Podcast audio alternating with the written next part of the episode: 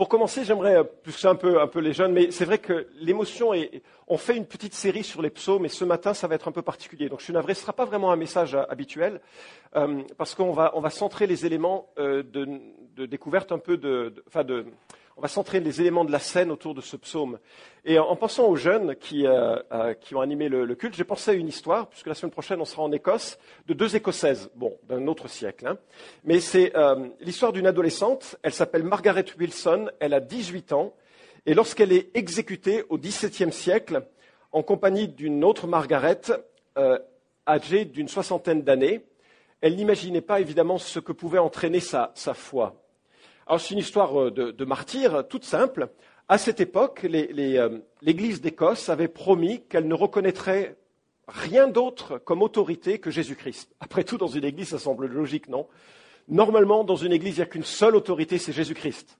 Même pas les anciens, même pas le pasteur, même pas des hommes. Jésus-Christ, la Bible, et donc chacun doit faire référence à sa, à, son intelligence, sa réflexion pour vérifier que ce qui est dit est conforme à, la Bible et, honore Jésus-Christ.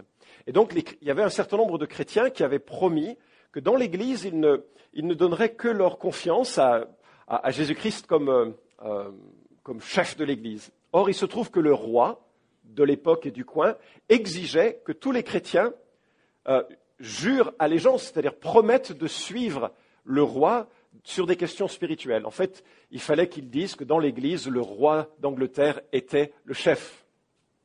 Et un certain nombre de chrétiens de cette époque, dont Margaret Wilson, 18 ans, disaient Il n'est pas question, il n'y a que Jésus-Christ qui est mon, sauveur et mon roi.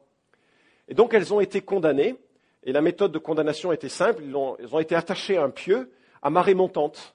Et comme ça, plus la marée montait, plus euh, bah, on essayait d'espérer, enfin on faisait en sorte qu'elle euh, peut-être soit saisi de remords et puis confesse que le roi d'Angleterre était l'autorité de l'Église et pouvait être sauvé. Et, pourquoi je raconte ces histoires? Ce n'est pas pour donner des exemples de martyrs, mais je me dis, ces hommes et ces femmes, parfois très jeunes, ont dû proclamer leur foi au risque d'un grand, grand, péril. Et heureusement, en France, il faut continuer de prier pour ça, nous avons la liberté de culte. On a le droit de croire, on a le droit d'adorer, même les oignons, étant tant pis en pleure. Mais on a le droit d'adorer comme on le souhaite. Et on peut adorer Jésus-Christ en toute liberté. Et je me dis que ce serait bien que l'on prie pour ces jeunes qui grandissent dans un monde qui n'est pas un monde de persécution, mais qui est un monde où il y a plein de compromissions possibles. Vous ne trouvez pas? De prier que Dieu les garde. Finalement, de prier que Dieu nous garde. Parce que ce n'est pas si, évident. Et si je cite cette histoire, ce n'est pas cet événement un peu spectaculaire de leur, engagement, mais c'est aussi parce que lorsque les vagues submergeaient cette jeune femme de, de 18 ans, elle s'est mise à citer le psaume 25, et qui va occuper notre, notre attention ce matin. Un psaume euh, dont elle cite juste un extrait. Ne te souviens pas des péchés de ma jeunesse ni de mes révoltes. Souviens-toi de moi selon ta bienveillance, à cause de ta bonté éternelle. L'Éternel est bon et droit. C'est pourquoi il montre aux pécheurs le chemin. Il fait cheminer les humbles dans la justice. Il enseigne aux humbles son chemin. C'est ce qu'elle a cité parce qu'elle le connaissait par cœur, qu'elle a voulu proclamer alors qu'elle était envahie par, les vagues. Et ce psaume 25 est un psaume qui retrace les émotions fortes que l'on peut ressentir dans la vie. Un commentateur a dit la chose suivante Le psaume 1 nous propose la voie de la piété face à la voie de la méchanceté, et le psaume 25 nous décrit toutes les émotions qui vont avec, du désespoir à la joie, de la détresse de ce savoir pécheur jusqu'à la joie de se savoir pardonner. C'est une poésie qui est, euh, vous l'avez tout de suite reconnue, euh, rythmée par l'alphabet, en hébreu, hein, pas en français. Il y a quelques psaumes comme ça, dont le psaume 119, qui est le plus grand psaume de la Bible et aussi le plus gros chapitre de la Bible, où chaque début de phrase débute par l'alphabet. Bon, si un jour la question tombe en triviale poursuite, en vous disant quels sont les psaumes qui commencent par l'alphabet, vous pourrez dire le psaume 25 et le psaume 119. Il y en a d'autres, hein, mais au moins vous connaîtrez, euh, connaîtrez ces deux-là, Aleph, Bet, Gimel, Dalet, He, Vav. Voilà, et puis ça continue pendant tout le, tout le psaume. Il y a ces 22 lettres de, de l'alphabet, ce qui est souvent une manière, l'hébreu a, a, une autre manière de faire de la poésie qu'en français, où ce sont les, les rimes. En, en, en, hébreu, ce sont surtout les, les structures qui évoquent la poésie et qui montrent aussi tout le, doigté littéraire des auteurs qui l'ont euh, donné. C'est aussi un psaume qui, dans sa structure, forme ce qu'on appelle une inclusion. C'est-à-dire que le début du psaume rappelle la fin du psaume. Et quand on a des phénomènes comme ceci, donc soyez attentifs quand vous lisez les psaumes, remarquez, observez ces choses-là. S'il y a ce phénomène-là, c'est pour nous dire quelque chose d'important. Je les ai soulignés en, jaune. Vous pourriez remarquer ce qui est important? Ça commence au verset 2, Mon Dieu, en toi je me confie, que je ne sois pas couvert de honte. Et ça se termine, que je ne sois pas couvert de honte quand je me réfugie en toi. Et c'est un peu tout le sens de ce psaume. Je, cherche un refuge en Dieu. Je me blottis en toi. La honte, et ce n'est pas simplement la honte, nous disent les commentateurs, la honte de ce que l'on peut avoir fait qui nous gêne, bien que ça fera partie du psaume, mais c'est plutôt la, la honte des situations de pression que l'on vit à cause des autres qui nous déçoivent. La déception de David a été grande tout au long de sa vie, parce qu'il a été très contesté pour sa foi, pour son engagement, pour l'appel de Dieu dans sa vie. Et à un moment donné, il a dû crier à Dieu et il a dû se réfugier en Dieu et Dieu l'a secouru. Je vais parler encore 5-10 minutes maximum. Et après, on va avoir juste un temps de scène. Rien d'autre de prévu que de temps de méditation, de prière, de réflexion silencieuse. Et c'est chacun d'entre nous qui allons nous euh, déplacer vers les tables, chacun de ceux qui le souhaitent, vont se déplacer vers les tables qui sont derrière et puis à mes côtés, de manière à ce qu'on puisse juste réfléchir à ce psaume et en faire plus que l'écoute d'un message, mais une interaction d'un texte biblique avec notre prière. Alors, on va lire quand même morceau par morceau ce, psaume, et j'ai relevé quelques aspects très rapidement sur lesquels je vais, passer. De David. Vers toi, Éternel, j'élève mon âme. Mon Dieu, en toi je me confie, que je ne sois pas couvert de honte, que mes ennemis n'exultent pas à mon sujet. Tous ceux qui espèrent en toi ne seront pas dans la honte. Ils seront dans la honte ceux qui, sans raison, sont des traîtres. Éternel, fais-moi connaître tes chemins. Enseigne-moi tes voies. Fais-moi cheminer dans ta vérité et instruis-moi, car tu es le Dieu de mon salut.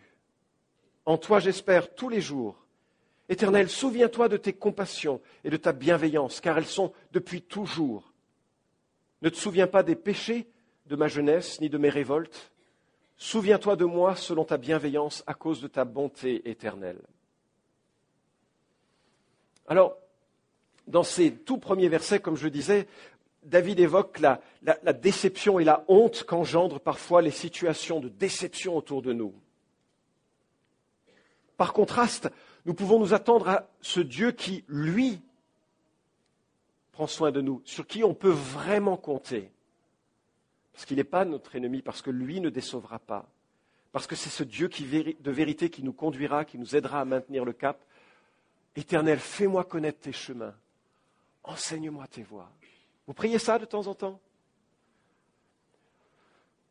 On a souvent confiance en nous-mêmes et on a parfois raison d'avoir une certaine assurance de la sagesse que l'expérience de la vie nous donne.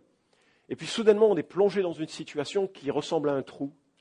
Seigneur, montre-moi tes voies, éclaire mes motivations, aide-moi à comprendre ce qui à l'intérieur me motive pour les décisions que je dois prendre. Et puis enfin, je, trouve euh, remarquable ici ce qui est évoqué par rapport euh, à, la compassion de Dieu et nos péchés. Je ne sais pas si vous avez fait la, remarque, mais souviens-toi de tes compassions et de ta bienveillance. C'est marrant qu'on demande à Dieu de se souvenir comment il est. Dieu, tu te souviens, hein, tu es, plein de bienveillance, hein je veux dire, c'est presque un avocat qui plaide sa cause avec la loi. Vous voyez ce que je veux dire? Dieu, toi, tu es plein de compassion et de bienveillance, donc tu peux me traiter de façon, euh, de façon sympa. Hein ne te souviens pas des péchés de ma jeunesse, ni mes révoltes. Il y a toute une humilité de la réalisation de notre péché, et qui contraste avec euh, souviens-toi de moi selon ta bienveillance. Ne te souviens pas de mes péchés, mais souviens-toi de moi. C'est chouette ça. Il y a un peu une distinction entre ce que nous sommes et les péchés que nous commettons. N'est pas complète, cette distinction. C'est quand même nous qui péchons. Mais, David, il a conscience, dit, bon, ok, je me suis comporté parfois mal. Tu veux bien me pardonner? Et pourquoi est-ce qu'il pardonnerait? À cause de quoi? À cause de ses compassions. Cette semaine, j'étais euh, auprès de, jeunes de l'université à Agapé, avec le groupe Agapé, pour une petite étude biblique. Et on a remarqué combien Dieu faisait grâce Et parce qu'il nous faisait grâce, on pouvait mettre en pratique notre salut. Et il y a une des étudiantes qui faisait l'observation, ça change tout, n'est-ce pas? On ne vient pas à Dieu en s'améliorant pour qu'il nous accepte. On vient à Dieu, inacceptable que nous sommes, et lui nous accepte à cause de sa bienveillance, donc on peut cheminer à lui. C'est chouette comme, euh, comme image, non? Le psaume continue. L'Éternel est bon et droit. C'est pourquoi il montre aux pécheurs le chemin. Il fait cheminer les humbles dans la justice. Il enseigne aux humbles son chemin. Tous les sentiers de l'Éternel sont bienveillance et fidélité pour ceux qui gardent son alliance et ses préceptes. C'est à cause de ton nom, Éternel, que tu pardonneras ma faute, car elle est grave. Quel est l'homme qui craint l'Éternel? L'Éternel lui montre le chemin qu'il doit choisir. Son âme reposera dans le bonheur et sa descendance possédera le pays. La pensée secrète de l'Éternel est pour ceux qui le craignent, et cela pour leur faire connaître son alliance. Beaucoup de personnes essayent de comprendre la volonté de Dieu. Mais en fait, la volonté de Dieu, elle est toute simple, elle est dans la Bible. Pour toutes les questions qui ne sont pas écrites dans la Bible, on a pleine liberté, pleine responsabilité. La volonté de Dieu, elle est morale. Après, on a toute liberté, toute opportunité.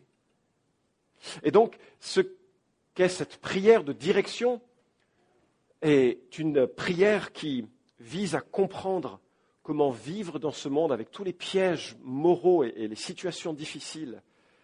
Dieu montre aux pécheurs le chemin, reconnaître son péché. Il fait cheminer les humbles dans la justice, admettre sa petitesse spirituelle.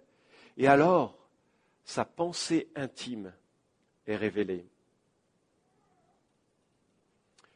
Sera-t-il nécessaire, dans le temps de prière que nous aurons, pour l'un ou pour l'autre d'entre nous, ou peut-être pour tous parmi nous, de nous humilier pour reconnaître notre péché, pour reconnaître notre besoin de grâce, pour reconnaître notre besoin de direction, pour sortir d'une situation de couple difficile, pour sortir d'une situation professionnelle difficile, pour sortir d'un enfermement difficile à gérer. Montre-moi tes voies, je reconnais mon péché. Et puis enfin, le dernier, euh, la dernière section. Mes yeux sont toujours tournés vers l'Éternel, car c'est lui qui fait sortir mes pieds du filet. Tourne-toi vers moi, fais-moi grâce, car je suis seul et malheureux. Les angoisses ont rempli mon cœur. Fais-moi sortir de mes angoisses. Vois ma misère et ma peine, pardonne tous mes péchés. Vois combien mes ennemis sont nombreux et de quelle haine violente ils me haïssent. Garde mon âme, délivre-moi, que je ne sois pas couvert de honte quand je me réfugie en toi. Que l'intégrité et la droiture me protègent, car je mets en toi mon espérance. Ô Dieu, libère Israël de toutes ses détresses. L'ordre de ce psaume est un peu différent de bon nombre de psaumes qui commencent en sens inverse. On fait état de l'angoisse au début et on chemine vers la foi et la confiance. Et là, on arrive plutôt vers... Euh, j'ai dit plein de choses belles sur le pardon, sur la direction de Dieu, et je, termine en faisant le constat, j'ai l'estomac noué. Vous avez déjà vécu ces situations-là où vous êtes en prison, prison spirituelle, psychologique, prison, oppression, difficulté, c'est noué de partout. Parfois, on n'en parle plus à Dieu tellement on est, on n'arrive plus à bouger. Vous avez connu ça? Je ne sais pas. Mais le psaume nous encourage à exprimer cela, pas le garder à l'intérieur, à exprimer cela, à verbaliser à la fois la misère qui nous entoure, l'oppression dont on peut faire l'objet, que ce soit dans les différents environnements de, vie que l'on côtoie, mais avec cette assurance.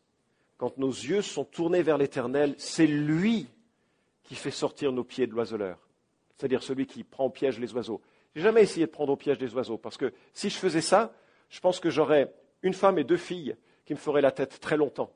Mais l'image est, donnée du chasseur qui essaye de mettre des pièges pour récupérer euh, sa nourriture et, l'oiseau ne peut plus sortir, il est dans sa cage.